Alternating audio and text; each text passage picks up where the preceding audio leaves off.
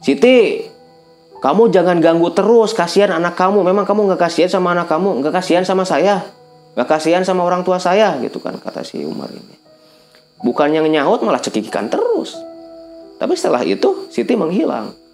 Menghilang bukan pergi, ternyata masuk ke kamar. Si ibunya ini kan teriak, Umar, Umar gitu kan kata ibunya ini. Akhirnya didobraklah pintu. Si Siti sedang berdiri di pojokan kamar. Untung si bayinya lagi digendong sama ibunya. Dia mau ngedekat.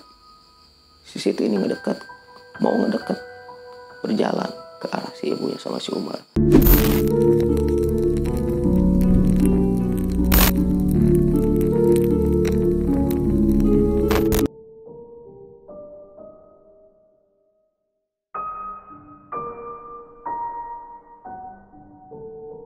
Assalamualaikum warahmatullahi wabarakatuh. Waalaikumsalam warahmatullahi wabarakatuh. Gimana kan kabarnya kan? Alhamdulillah sehat. Nah untuk eh, kali ini Kang Maman mau bercerita tentang apa kan? Untuk kali ini saya akan menceritakan tentang teror kuntilanak ya. Nah teror kuntilanak ini eh, Kang Maman dapat cerita dari mana kan? Nah, cerita teror kuntilanak ini saya dapat langsung dari narasumbernya langsung. Ya kebetulan memang salah satu orang yang pernah konsul ke saya juga. Nah sebenarnya kuntilanak itu apa sih Kang dan seperti apa sih? Oke, pertama sebelum masuk ke cerita kita bahas dulu masalah mitosnya ya, mitos kuntilanak. Mitos yang beredar di masyarakat kita, kuntilanak ini katanya gitu kan awalnya itu dari arwah penasaran wanita yang meninggal saat melahirkan atau saat sedang mengandung. Nah, setelah dia meninggal, katanya jadi arwah penasaran yang disebut kuntilanak gitu kan. Di kita disebut kuntilanak, kalau di daerah lain ada juga yang nyebut Pontianak. Malah di negara jiran sendiri di Malaysia itu disebut Pontianak. ya. Masalah penamaan ya tergantung wilayah lah. Kalau di kita umumnya dikenal sebagai kuntilanak gitu kan. Nah, kuntilanak ini apa sih sebenarnya? Apakah memang arwah orang yang meninggal saat melahirkan atau orang yang sedang mengandung? Bukan. Kalau orang wanita gitu kan meninggal saat melahirkan atau sedang mengandung, dia mati syahid. Mati syahid. Dan nggak mungkin jadi kuntilanak. Nah, kuntilanak ini sebenarnya salah satu perwujudan dari bangsa jin. Dengan maksudnya apa? Ya maksudnya untuk menyesatkan manusia. Nah, saking eh, percayanya sudah eh, apa berakar ngebudaya lah, jadi budaya di kita eh, bahwa orang yang meninggal saat melahirkan atau sedang mengandung itu diperlaku ada perlakuan khusus terhadap jenazahnya. Mohon maaf di salah satu eh, daerah untuk jenazah eh, wanita yang meninggal seperti itu itu eh, si apa jari kakinya itu ditusuk jarum per jarinya itu. Jadi tiap jari ini jari kaki ya misalnya. Nah ini jarum tiap jari itu. Oke dikasih jarum. Yang kedua di samping jenazahnya di liang lahatnya itu dikasih cermin sisir sama gunting. Mungkin maksudnya supaya dia eh, apa nggak gentayangan kakinya ditusuk jarum itu biar pas mau ngelangkah mungkin kesandung sakit gitu kan? Mungkin.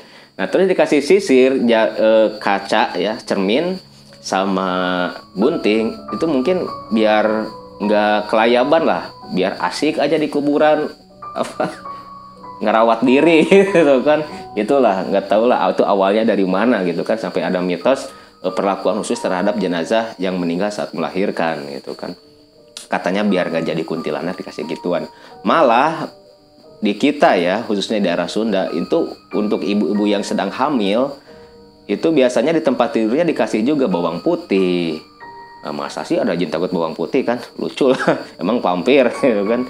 Bawang putih terus dikasih juga apa gunting cermin dan eh, sisir juga gitu kan? Itu katanya biar kuntilanak nggak ganggu katanya seperti itu tapi memang seperti itu juga karena apa karena memang dipercayai yang namanya hal-hal seperti itu dipercaya pasti bakal terjadi Dan kenapa si jin yang jadi kuntilanak ini nggak mau ganggu e, ibu hamil yang bawa gunting, kaca sama sisir sama bawang putih? Karena apa? Untuk menjaga supaya mitos itu tetap dilaksanakan. Itu bukan berarti takut, tapi ngejaga supaya mitos itu terus berkembang, terus dilaksanakan oleh masyarakat. Maksudnya apa? Penyesatan kan? Kan saya pernah bilang yang namanya bangsa jin itu akan masuk ke satu perkara yang dipercaya oleh manusia. Nah, kita percaya e, bahwa kuntilanak itu e, merupakan arwah penasaran dari orang yang meninggal saat hamil. Jadilah dia kuntilanak untuk menggoda kita, menyesatkan kita manusia. Gak ada yang seperti itu. Buktinya, kita banyak rekan-rekan e, youtuber juga kan yang sering melakukan penelusuran, terus sampai e, ada yang melakukan mediumisasi. Kadang ada yang maksudnya seperti kuntilanak. Itu kadang kalau ditanya, dia meninggalnya bukan karena sedang hamil. Ada juga yang karena bunuh diri, ada yang dibunuh, ada yang karena kecelakaan, dan itu bukan karena sedang hamil. Itulah. Jadi uh, mitos kuntilanak ini khas uh, arwah penasaran orang yang meninggal saat hamil atau melahirkan itu enggak benar.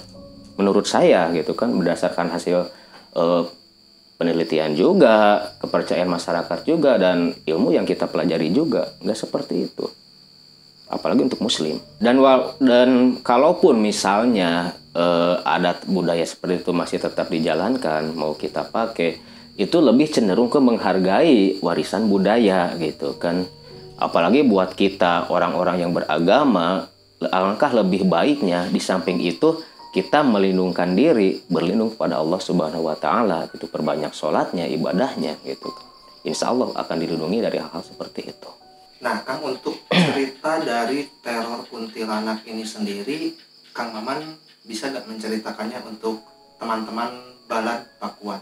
Oke, jadi untuk ceritanya tuh seperti ini. Ini kejadian soalnya udah lama banget. Jadi eh, kejadiannya si narasumber sebelum konsul saya gitu kan. Jadi menceritakan pengalamannya lah gitu kan. Itu terjadi sekitar tahun 2000-an. Eh, untuk tempat tinggalnya memang e, daerah pelosok juga sih dia ini tinggalnya e, di daerah di satu daerah kampung yang memang agak terisolasi lah maksud terisolasi di sini jauh dari kota gitu kan akses jalannya juga masih jalan batu lah belum ada yang diaspal gitu kan. Nah namanya ini Pak Umar yang cerita ke saya tuh. Jadi dia tuh punya istri namanya Siti sudah almarhum. Ya semoga beliau diterima oleh Allah Subhanahu Wa Taala ya. Nah, Umar dan Siti ini ya keseharian di kampung lah, tahu sendiri. Apalagi di pelosok yang seperti yang saya bilang jauh dari akses kota. E, kerjaan sebagai petani, buruh tani juga gitu kan. Ya bercukup berkecukupan lah. Berkecukupan juga. Dia kerja sebagai petani, peternak juga gitu kan. Nah, satu waktu si Siti ini hamil.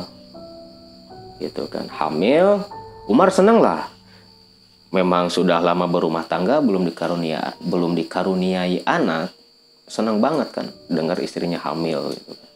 Nah, yang namanya di kampung seperti yang saya ceritakan tadi itu ada istilahnya mitos pamali.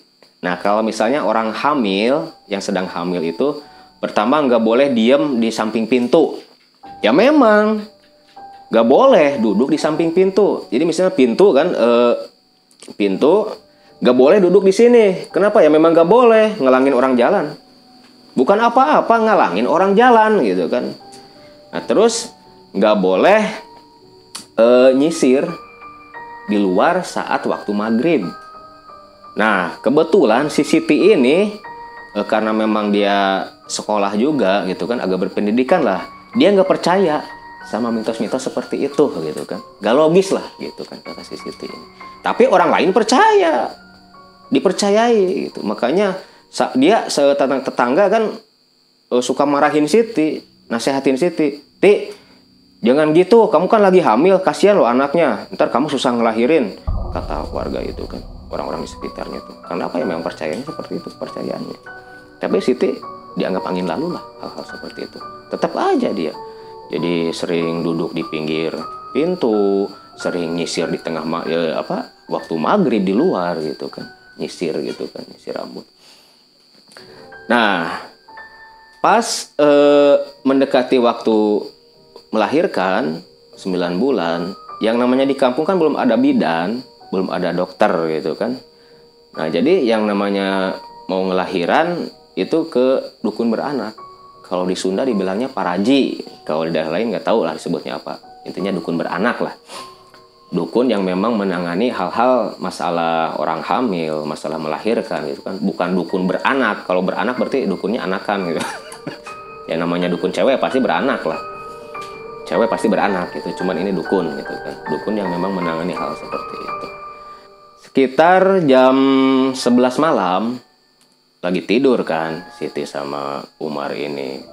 Nah, Siti kontraksi lah, kontraksi lambung gitu kan tanda-tanda mau melahirkan dia bangunin suaminya pak pak gitu kan sambil meringis meringis Siti ini pak pak gitu kan bangun pak bangun pak ada apa sih mah pak kayaknya Siti mau ngelahirin nih gitu kan ini udah sakit banget gitu kan buruan dong pak temuin si Bu Minah gitu kan emang benar udah kerasa mau ngelahirin iya nih pak udah sakit banget nah dengan tergesa-gesanya Umar keluar rumah langsung ke rumahnya si Buminah gitu kan. Nah si Buma, si Buminah ini memang e, dukun beranak di kampung itu. Nah itu perjalanan dari rumah sampai ke rumahnya Buminah itu ya kurang lebih sekitar 20 menitan lah jalan kaki itu. Dia sambil lari-lari. Karena apa? Panik juga kan istri mau ngelahirin, mau ngelahirin di rumah nggak ada siapa-siapa juga. Soalnya memang mertua e, ibu bapaknya si Umar ini kan dekat tinggalnya, cuman ibu bapaknya memang lagi di luar kota. Lagi ke tempat saudaranya lah gitu lari dia ke rumah si Bumina sampai gedor-gedor pintu teriak-teriak gitu kan bu bu gitu kan Bumina bu gitu kan bangun bu gitu kan nah dari dalam Bumina langsung keluar ada apa? Ada apa? Gitu kan. Itu bu si Siti udah mau ngelahirin. Ya tunggu bentar. Wah, terus nyiapin peralatan lah si ibu Siti ini. Nah setelah singkat cerita setelah peralatan udah siap langsung berangkat ke rumahnya si Umar ini. Bumina sama Umar ini kan. Nah, waktu proses melahirkan, kalau yang namanya dukun beranak dulu gitu kan, kalau nggak kalau sekarang kan udah enggak. Itu dulu kalau namanya motong tali ari-ari, itu bukan pakai gunting, tapi pakai bambu. Kalau di Sunda dibilangnya hinis awi gitu kan. Nggak tahu lah bahasa Indonesia apa tuh hinis gitu kan, hinis awi gitu kan. Dari bambu pisaunya gitu. Nah, dipotong, si bayi udah keluar, itu dipotong tali ari-arinya. Nah, si balinya itu nggak keluar. Dan karena panik juga si Buminah ini seolah-olah lupa bahwa ari-arinya balinya belum keluar semua, masih di dalam. Kalau namanya Siti kan awam, kalau urusan seperti itu nggak tahu gitu, taunya ngelahirin anak udah gitu aja kan. Nah ini Bali sama tali ari-arinya tertinggal, tertinggal di dalam. Gak keluar gitu kan. Si Buminah karena mungkin ya memang udah takdirnya takdirnya seperti itu gitu kan. Si Buminah memang karena buru buru-buru juga panik juga langsung ngerawat bayinya. Tadi akhirnya belum keluar semua nah nggak ada kecurigaan apa-apa. Si Umar juga gitu kan ya memang orang awam nggak ngerti urusan seperti itu. Nah singkat cerita setelah si bayi dimandikan diselimuti dan sebagainya diberikan ke si Siti gitu kan. Itu nggak ada nggak ada kejadian apa apa setelah itu. Nah selang e, tiga hari Siti itu sakit. Badan panas meriang itu kan. Umar panik lah. Paniknya kan habis melahirkan langsung sakit udah mikir macam-macam Umar ini gitu kan udah ke mana-mana apa mungkin ya karena Siti istilahnya suka ngelanggar pantrangan saat hamil sampai kok ini Siti kok sakitnya seperti ini, kata Umar ini. Saking penasarannya si Umar, dia balik lagi ke Bumina. Nanyain lah ke Bumina, karena memang Bumina selain e, menangani orang yang melahirkan, dia juga suka mengobati lah, mengobati orang sakit. Karena apa? Ya memang di kampung itu nggak ada dokter, jauh lah akses ke dokter tuh mesti ke kota. Hari itu hari Senin, Umar berangkat ke rumahnya si Bumina. Sampai rumah Bumina, kebetulan Bu Mina nggak lagi ada pasien masuk ke dalam langsung kan Bu Bu Mina itu Siti kok kenapa sih habis ngelahiran habis ngelahirkan kok jadi sakit udah tiga hari loh Bu setelah lahiran dia sakit mulu emang sakit apa kata si ibu Minah ini. Badannya panas bu. Kayak orang meriang. Dan air susunya pun sedikit gitu kan kata si Umar ini. Nah Bu Minah bilang wajar. Kalau orang baru lahiran pasti seperti itu kata Bu Minah. Nggak apa-apa. Nanti juga sembuh sendiri kata Bu Minah ini. Tapi Bu bisa diobatin nggak? Insya Allah bisa gitu kan. Nah dikasihlah air ya kalau saya bilang air rukiah kalau ke Ustadz kalau di situ ya air jampi lah. Kasih air jampi suruh diminumin ke si Mina. Nah Umar langsung pulang kan minumin air yang dari Bu Mina ini. Setelah dikasih minum selang berapa hari tetap aja nggak ada reaksi apa-apa. Panasnya makin panas sering ngigau juga si Siti ini. Sampai pada hari Minggu sekitar enam harian setelah dia ke Bumina tengah malam jam sebelasan lah sebelas malam. Siti dengan badan yang menggigil karena memang seperti yang saya bilang demam gitu kan. Ya karena apa? Seperti yang saya bilang di awal bahwa tari ari-ari dan bayinya itu belum keluar tertinggal di dalam. Otomatis membusuk gitu kan. Dia bangunin suaminya pak pak pak bangun pak. Mama udah nggak kuat pak. Mama udah nggak kuat itu kata Siti ini kenapa ma? Ini pak badan sakit. Kayaknya mama udah gak kuat. Kalau mama meninggal mama nitip si ade ya. Nitip si ade urus yang benar jagain yang benar. Umar sedih kan? Nangis dia. Lihat kondisi istrinya seperti itu. Karena di rumah nggak ada siapa-siapa juga. Nah, akhirnya Umar tunggu dulu mah gitu kan. Bapak mau ke rumah si bapak gitu kan. Dia ke rumah orang tuanya bangunin ibu bapaknya. Pak bu gitu kan. Sambil gedor-gedor. Bangun pak bu gitu kan. Keluar. Ada apa nih mar? Itu bu. Si Siti ngigau mulu gitu kan. Udah ngomong yang macam-macam lah gitu kan. Oh, berangkat lah. Ibu bapaknya langsung ke rumah si setelah sampai di rumah Siti berbaring kan di tempat tidur. Kalau disamperin dipanggil kan. Ti ti bangun ti itu kan kata ibunya ini. Siti nggak ngerespon kebangun. Setelah dicek sama si Umar sama ibunya dia udah gak bernapas meninggal. Umar kaget teriak. Ya siapa yang gak shock lah? Istri setelah melahirkan bayi belum berumur sebulan ibunya meninggal. Sedih kaget shock takut juga Umar. Takutnya apa? Siapa yang mau nyusuin siapa yang mau ngurus anaknya? Ibunya nggak ada. Gitu. nggak kebayang lah paniknya seperti apa sedihnya seperti apa. Saya nggak bisa ngebayangin seorang suami ditinggal istrinya meninggal dengan kondisi anak yang masih bayi. Akhirnya si Umar ini pingsan karena memang tidak kuat menahan tekanan batin. Umar pingsan otomatis makin panik lah ibu bapaknya ini. Sitinya meninggal suaminya anaknya si Umar. Pingsan. Bayinya nangis terus. Ya mungkin ada terus rasa lah bahwa ibunya udah meninggal gitu kan si bayi ini. Nangis terus sampai tetangga pada datang. Dengar orang nangis kan. Ada apa ada apa gitu kan kata tetangga ini. Semua pada masuk ke dalam.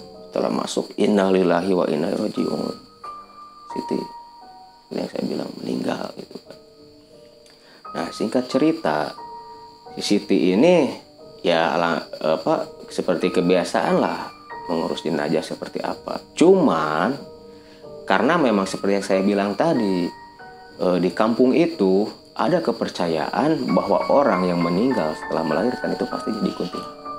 Dan untuk menghindari hal seperti itu, salah satu sesepuh kampung di sana ngasih persyaratan lah persyaratan seperti apa yang saya bilang? Jadi si jari kaki si mayit ini ditusuk jarum. Per jarinya itu tusuk jarum. Dan di samping liang lahatnya itu dikasih cermin sisir sama gunting biar nggak berkeliaran jadi kuntilanak. Nah singkat cerita dikuburkanlah Siti dengan metode seperti metode seperti biasa itu kan. Cuman ada perbedaan di sini memang jari kakinya tusuk jarum biar nggak jadi kuntilanak gitu maksudnya da, istilahnya kepercayaannya memang seperti itu di kampung itu gitu kan kalau di daerah lain nggak tahu lah gitu Nah, setelah proses pemakaman selesai, tahlilan seperti biasa kan. Tahlilan habis maghrib waktu itu habis maghrib kata Umar tahlilnya mulai pada maghrib. Setelah sholat maghrib, nah bubar dari masjid kan e, masyarakat datang ke rumah tahlilan itu kan. Nah, bubar tahlilan itu sekitar menjelang isya. Nah, setelah bubar, pada pulang orang yang tahlilan jam 9 si bayi nangis mulu. Nangis terus ditenangin dikasih dot nggak dikasih dot itu kan. E, nggak mau minum. Tapi menangis di sini si bayinya nggak keluar air mata. Nah biasanya kalau orang-orang tua dulu kalau bayi menangis nggak ada air mata nah berarti ada bangsa jin yang ngeganggu itu kan jam 9 malam. Saya merinding nih. Serius merinding nih. Saat si bayi menangis digendong sama ibunya si Umar kan sama neneknya si Bu Mira. Lagi, lagi digendong, bayi si bayi nangis, dia nggak mau berhenti, malah semakin keras tangisannya ini. Di dalam kamar udah cukup, cukup, cukup, jangan nangis mulu cu, biasalah gitu kan orang tua nggak usah menggendong cucunya gitu kan, biar nggak nangis mulu maksudnya. Gitu. Nah pas ngelirik ke sudut kamar, Allahu Akbar, ada sosok si Siti dengan pakaian putih. Umumnya lah umumnya penampakan kuntilanak seperti apa? Baju putih dengan wajah apa rambut yang terurai ke depan. Ketawa ketawa sambil bilang gini Allah Akbar. Uh merinding banget sambil bilang gini balikin anak saya balikin anak saya terus aja ketawa ketawa kebayang lah ketawa ketawa kuntilanak seperti apa sih serem kan ketawa-ketawa sambil bilang balikin anak saya, balikin anak saya. Kaget teriak si Bu Mirah kan, bapak gitu kan. Bapaknya langsung dari tengah rumah ke dalam ke kamar. Ada apa bu? Itu pak, masih di situ, di sudut kamar. Akhirnya bapaknya ya baca-baca ayat-ayat Quran lah yang dia bisa gitu kan. Nah setelah membaca ayat-ayat suci Al-Quran, menghilang. Tapi nggak berhenti di situ, setelah uh, si sosok penampakan kuntilanak Siti ini menghilang, nah malamnya jam 12 malam ia datang lagi. Jadi pas tengah malam pada tidur kan. Nah si bayi ini kalau ada hal seperti itu dia bangun sambil nangis. Tadi lihat memang nangis gak ada air matanya. Nah di atap rumah terdengar seperti suara orang cekikikan. Nah, si Bu Merah ini bangunin bapaknya. Pak, pak, bangun pak. Ada apa sih Bu? Dengerin ya pak. Dengerin. Dengerin apa? Dengerin dong. Itu kayak orang nangis gitu kan sambil ketawa-ketawa. Uh, itu kan sambil ketawa-ketawa di atap. Dengerin pak. Iya sih mah. Apaan ya? Pak, jangan-jangan yang tadi. Yang tadi malam. Yang waktu jam 9 itu. Masa sih mah? Kan Siti udah diurus benar-benar. Masa sih gentayangan? Jadi kuntilanak Ya tadi kan seperti itu Pak penampakannya. Itu kan.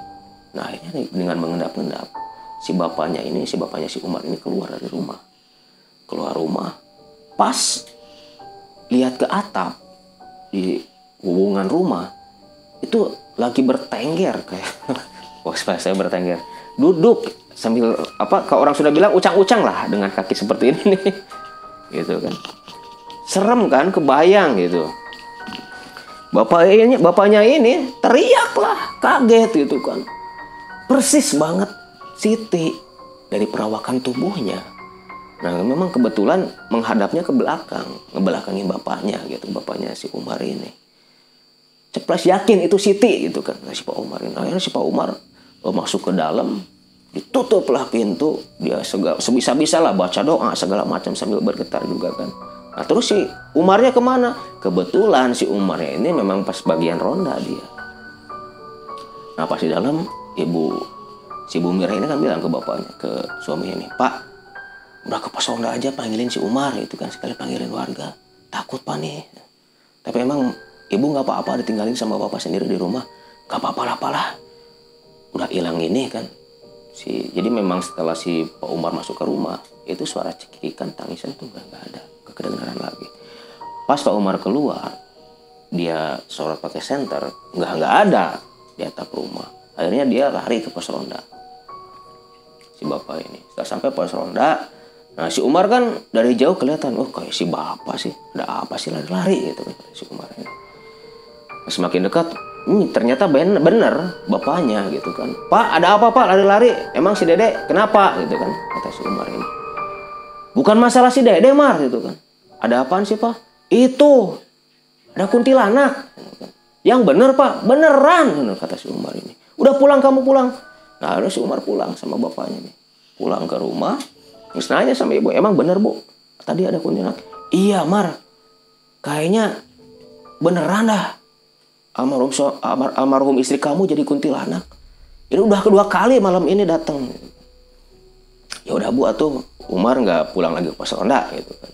Ya Umar nggak balik lagi ke pos ronda diam di, di rumah gitu kan. Nah setelah pagi aktivitas biasa lah ke sawah ke kebun gitu kan. Nah kebetulan pas pagi itu Umar ini kan kalau pagi-pagi dia biasa berangkat ke sawah ngerawat tanaman padinya gitu kan nah di jalan sambil bawa cangkul gitu kan mau ke sawah sambil selama perjalanan ini Umar mikir kan apa mungkin ya si itu jadi kuntilanak gitu kan. Tapi masa sih? Kan udah diurus bener-bener masa jadi kuntilanak jadi kuntilanak gitu kan. Duh, ke mana ya cari orang yang bisa ngurus masalah ini gitu kan. Sambil di jalan dia berpikir seperti itu nah singkat cerita sore pulang kan Umar. Pulang ke rumah. Sambil jalan mikir lagi kayaknya ntar malam datang lagi nih. Kemarin aja datang terus itu nah akhirnya eh, setelah itu yang diteror memang bukan cuma rumah Umar doang. Rumah di sekeliling Umar tetangga-tetangga dekat yang merasa keganggu juga lah. Merasa terganggu takut juga gitu kan dengan e, berkeliarannya arwahnya si Siti orang-orang di situ. Nah malamnya setelah Umar tadi saya bilang pulang dari sawah lagi ngopi biasa kan ngopi di ruang tamu sambil ngobrol-ngobrol sama bapaknya. Kebetulan e, bayinya kan udah ditidurin sama ibunya gitu kan ibunya si Umar. Pak gimana tuh Pak? Si Umar ini kan sama bapaknya gimana apanya? Kata bapaknya ini. Ini pak lama-lama kan Umar malu juga pak. Malulah sama tetangga ngerasa keganggu ikut nggak secara tidak langsung ikut ke teror juga sama kuntilanak yang katanya memang penampakan si Siti arwah si Siti. Terus Umar mesti gimana pak? Ya cobalah kamu baliklah ke si Bumina siapa tahu si Buminah ini punya solusi lah buat masalah seperti itu dia kan dukun bayi dukun beranak. Masa sih nggak bisa ngurus yang seperti itu? Tapi pak emang beneran gitu sih Siti pak? Saya masih gak terlalu percaya masa sih si Siti jadi kuntilanak. Kamu sih belum pernah lihat. Bapak mas sama ibu udah berapa kali lihat beneran si Siti kata bapaknya ini. Lah masa sih pak? Ntar lah kalau kamu misalnya lihat baru percaya kamu kata bapaknya udahlah kamu ke Buminah aja kata bapaknya. Sekarang pak? Ya sekarang. Ini kan malam pasti Siti ntar datang lagi gitu kan. Nah jam 8 malam si Umar ini rencana mau ke Buminah berangkat dia ke Buminah minta syariat lah minta syariat minta obat minta obat lah istilahnya supaya uh, si Siti ini nggak keganggu. Dia datang langsung ke Buminah singkat cerita sampai di Buminah dia bilang ke Buminah bu Kata bapak saya yang udah lihat beneran si Siti bu yang jadi kuntilanak. Masa sih Mar? Kan udah diurus bener-bener, masa jadi kuntilanak? Beneran bu gitu kan. Nah saat ngobrol-ngobrol seperti itu. Innalillahi. Terdengarlah suara orang cekikikan sambil bilang balikin anak saya, balikin anak saya. Bu, kata Sumar, bu, dengerin tuh bu. Apa? Dengerin diam. Sudah didengar ternyata itu. Suara cekikikan balikin anak saya. Balikin anak saya. Balikin anak saya gitu. Terdengar jelas di luar rumah Buminah di belakang rumah. Buminah penasaran juga kan apa benar ini si Siti gitu kan? Nah dia keluar keluar rumah. Ternyata si Siti jelas banget si Siti. Sambil cekikikan duduk di dipan bambu. Kalau dipan bambu yang namanya di kampung udah biasa ada gitu kan. Duduk di dipan bambu di belakang rumah. Beneran si Siti lagi duduk sambil cekikikan. Balikin, balikin anak saya, balikin anak saya. Hei, pergi kamu, kata Bu Bina itu kan. Jangan ganggu gitu kan. Nah setelah bilang itu, memang langsung menghilang. Siti ini. Balik lagi ke dalam. Mar, benar itu istri kamu. Gak bakal salah lagi. Itu almarhum istri kamu yang jadi kuntilanak. Masa sih bu? Beneran? Gini aja. Kamu sekarang bawa air jampi ini besok kamu siramin di makamnya si Mina biar ngeganggu lagi. Nah, setelah dikasih air di botol aqua gitu kan, Umar pulang. Setelah pulang tanya sama bapak sama bapaknya, gimana Mar? Kata Bu Mina, beneran Pak. Malah tadi di rumah juga di rumah Bu Mina ada tuh si ngeganggu gitu kan. Bilang balikin anak saya, balikin anak saya gitu. Terus gimana ini Pak? Dikasih air sama si Bu Mina, suruh disiramin di kuburannya si Siti. Mau sekarang? Ya enggak lah Pak, takut juga kan masa sekarang ke kuburan udah malam gitu kan. Ya udah besok pagi sama Bapak aja, Bapak antar ke kuburan gitu kan. Nah, setelah itu tidur kan. Nah, ternyata datang lagi sekitar jam 10 malam si Umar ini gak bisa tidur, dia gelisah terus. Gelisah, seperti ada sesuatu yang mengganggu lah di pikirannya tuh. Sambil kalau orang sudah bilang guling kesahan lah lagi tidur tuh. Dia gelisah nggak bisa mata nggak mau terpejam nggak mau tidur. Terdengarlah lagi. Seperti suara angin di atas atap tuh. Seperti suara angin terdengar suara cekikikan. Bilang seperti yang saya saya sebutkan. Balikin anak saya balikin anak saya sambil bilang seperti itu Umar kaget bangun dia langsung Astagfirullahaladzim apaan sih itu bawa sentar keluar pas dilihat ternyata memang Siti. Yakin, Siti. Umar bilang gini, Siti, kamu jangan ganggu terus, kasihan anak kamu. Memang kamu nggak kasihan sama anak kamu, nggak kasihan sama saya, nggak kasihan sama orang tua saya, gitu kan kata si Umar ini. Bukan yang nyaut malah cekikikan terus. Tapi setelah itu Siti menghilang. Menghilang bukan pergi, ternyata masuk ke kamar. Terdengar sama si Umar suara cekikan itu pindah dari arah kamar. Arah kamar si bayi gitu kan. Kebetulan si bayinya ini tidurnya sama neneknya gitu kan sama ibunya si Umar. Umar lari langsung ke kamar ibunya. Bangunin bu bu bu gitu kan digedor sambil gedor pintu.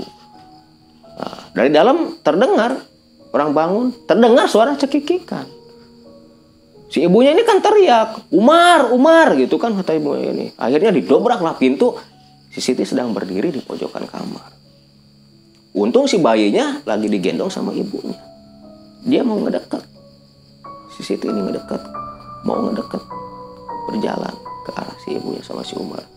Umar sebisa-bisa baca-baca lah. Baca-baca doa segala macam. Setelah semakin dekat Umar sambil membaca doa segala macam itu Siti seperti yang kepanasan. Sambil menjerit, menghilang. Itu berlanjut terus teror seperti itu. Sampai pada akhirnya warga juga merasa resah Nah, akhirnya satu waktu hari Kamis kata si Umar ini ada warga ke rumah. Assalamualaikum, pagi-pagi lah sekitar jam 8-an. Waalaikumsalam gitu kan kata Umar ini. Eh Pak masuk ada apa nih tumben ke sini gitu kan. Gini Mar, Bapak sama tetangga-tetangga di sini tuh udah nggak benar-benar muak lah. Kita tiap malam ngerasa diteror. Kita udah nggak tenang lah kalau malam tuh Gak tenang gimana pak? Ya kamu tahu sendiri kan, itu almarhum istri kamu kan jadi kuntilanak tiap malam neror. Kita juga ngerasa keganggu mar gitu kan. Aduh pak, maaf pak ya ini juga lagi ikhtiar pak. Gimana caranya supaya si Siti ini gak neror terus. Ya pokoknya kita nggak mau tahu gimana caranya supaya istri kamu gak neror lagi gitu kan. Ya pak, nanti saya ngomong lu sama bapak saya gitu kan. Pulanglah warga itu, tangganya Umar. Nah setelah itu bapaknya kan keluar dari kamar. Ada apa sih Mar? Kok kayak yang ribut-ribut gitu kan. Ini Pak warga udah banyak yang protes tuh tadi juga. Si Pak si Pak Iman tuh datang ke sini bilang kayak gitu. Bilang kayak apa? Ya bilangnya gitu kan Pak udah muak capek takut. Tiap malam kena teror terus. Terus Umar mesti gimana tuh pak? Gitu kan. Jadi gini Mar. Besok kamu ke rumahnya paman kamu ke rumahnya si Mamang. Si Mang Udin pak kata si Umar. Iya kamu ke rumahnya si Mang Udin bawa anak kamu sekalian. Ngapain pak? Kamu tinggal dulu di sana. Jangan dulu pulang ke sini emang kenapa pak? Kalau menurut bapak selama kamu di sini arwahnya Siti pasti neror terus ke sini. Jadi biar warga nggak keganggu warga nggak pada marah mending kamu bawa anak kamu tinggal di rumah mamang kamu rumah paman kamu. Emang mesti gitu ya pak? Coba aja dulu. Soalnya kalau misalnya nanti kamu udah pergi ke rumah paman kamu eh, sisi tinggal neror ke sini berarti memang selama kamu ada di sini berarti Siti bakal terus neror di sini.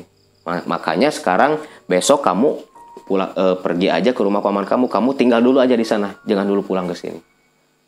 Sambil nunggu situasi situasi udah aman lah gitu. Kata bapaknya ini. Ya udah tuh pak. Kalau gitu mah besok Umar berangkat ke rumahnya si Mamang gitu kan. Mang Udin. Nah kebetulan si Mang Udin ini adeknya adek kandungnya bapaknya si Umar. Nah dia itu tinggal eh, di kota lah. Di kota jauh kan dari rumah si Umar ke kota itu kan. Tinggal di kota dia ini. Nah akhirnya singkat cerita besoknya Umar pamitan sama ibu bapaknya. Sambil bawa bayinya kan di gendong gendongan bayi. Di ais lah kalau orang Sunda bilang. Pakai yang kain dari samping Pak Bu Umar mau ke rumahnya si Mang Udin. Siapa tahu aja kalau Umar nggak tinggal di sini si Siti nggak bakal ganggu lagi di sini gitu kan. Ya udah Mar kamu hati-hati. Sebelum di sini sebelum kondisi aman kamu jangan dulu pulang ke sini. Kamu diam aja dulu di sana. Bilang aja suruh bapak kamu ceritain aja ke si Mang Udin kejadiannya seperti apa kata bapaknya ini. Ya pak. Umar pamit ya pak. Ya hati-hati di jalan gitu kan. Umar jalan kaki kebayang kan?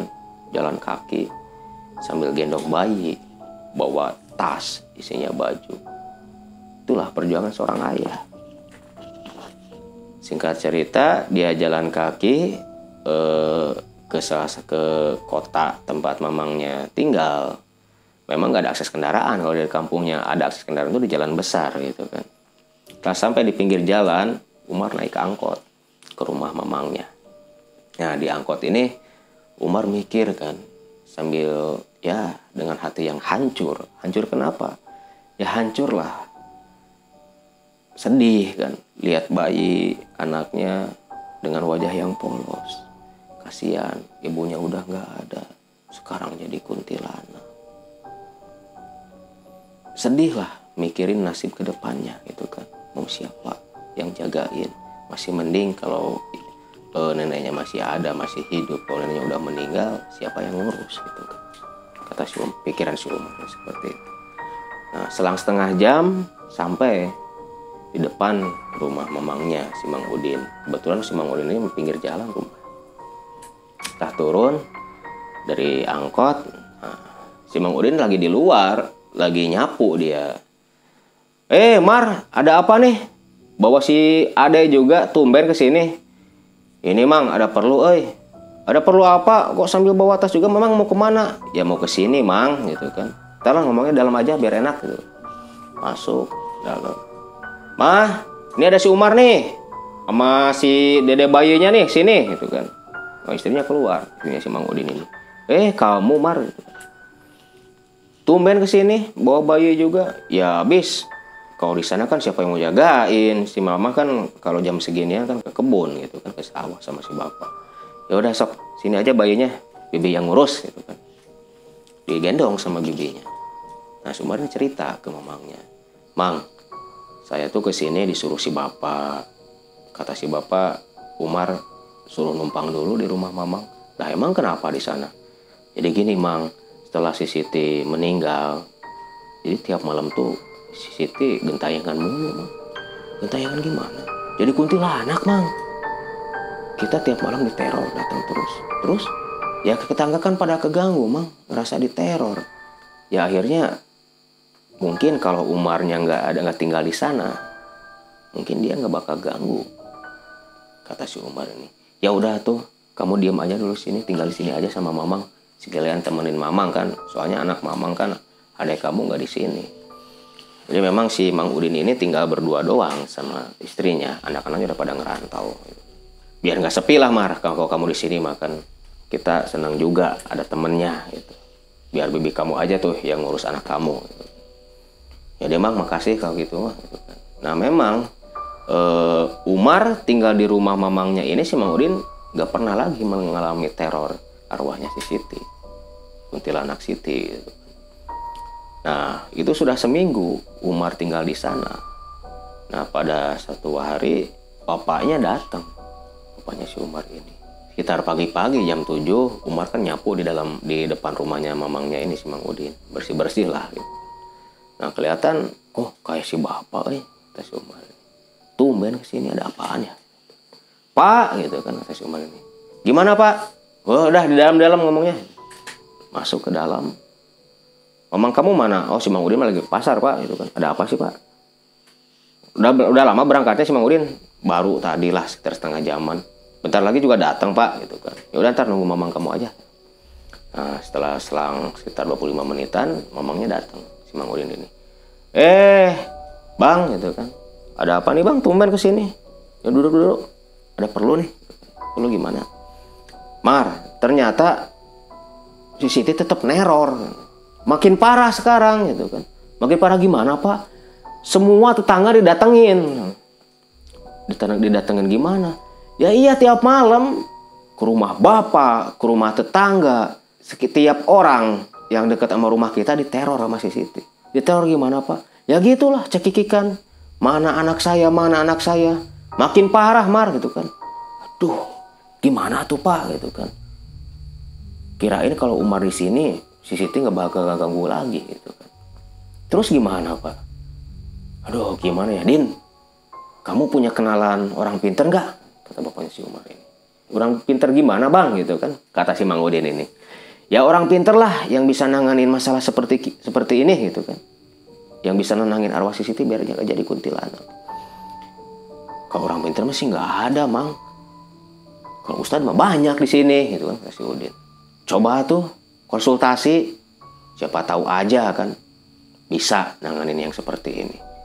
Ya udah ntar aja lah maghrib kita ke masjid gitu kan kata si Udin ini. Abang nggak usah pulang dulu nginep aja semalam di sini besok baru pulang gitu kan. Nah singkat cerita pas azan maghrib si Umar bapaknya sama Udin ini ke masjid kan sholat berjamaah. Setelah sholat berjamaah nyamperin ke si Ustadz. Pak Ustadz ada perlu nih. Ada perlu apa? Gini pak. Emang bener ya kalau orang yang meninggal setelah melahirkan jadi kuntilanak? Ya enggak lah. Masa orang meninggal ngelahirin jadi kuntilanak? Bohong itu mah jin kata si ustadz ini kan. Tapi beneran loh pak. Mukanya tuh muka istri saya. Lah emang istri kamu meninggal? Iya pak istri saya meninggal habis lahiran. Dia sakit panas sampai meninggal Terus habis meninggal kan neror pak. Bukan cuman saya, tetangga juga kena teror kata bapak saya tuh. Itu bukan istri kamu.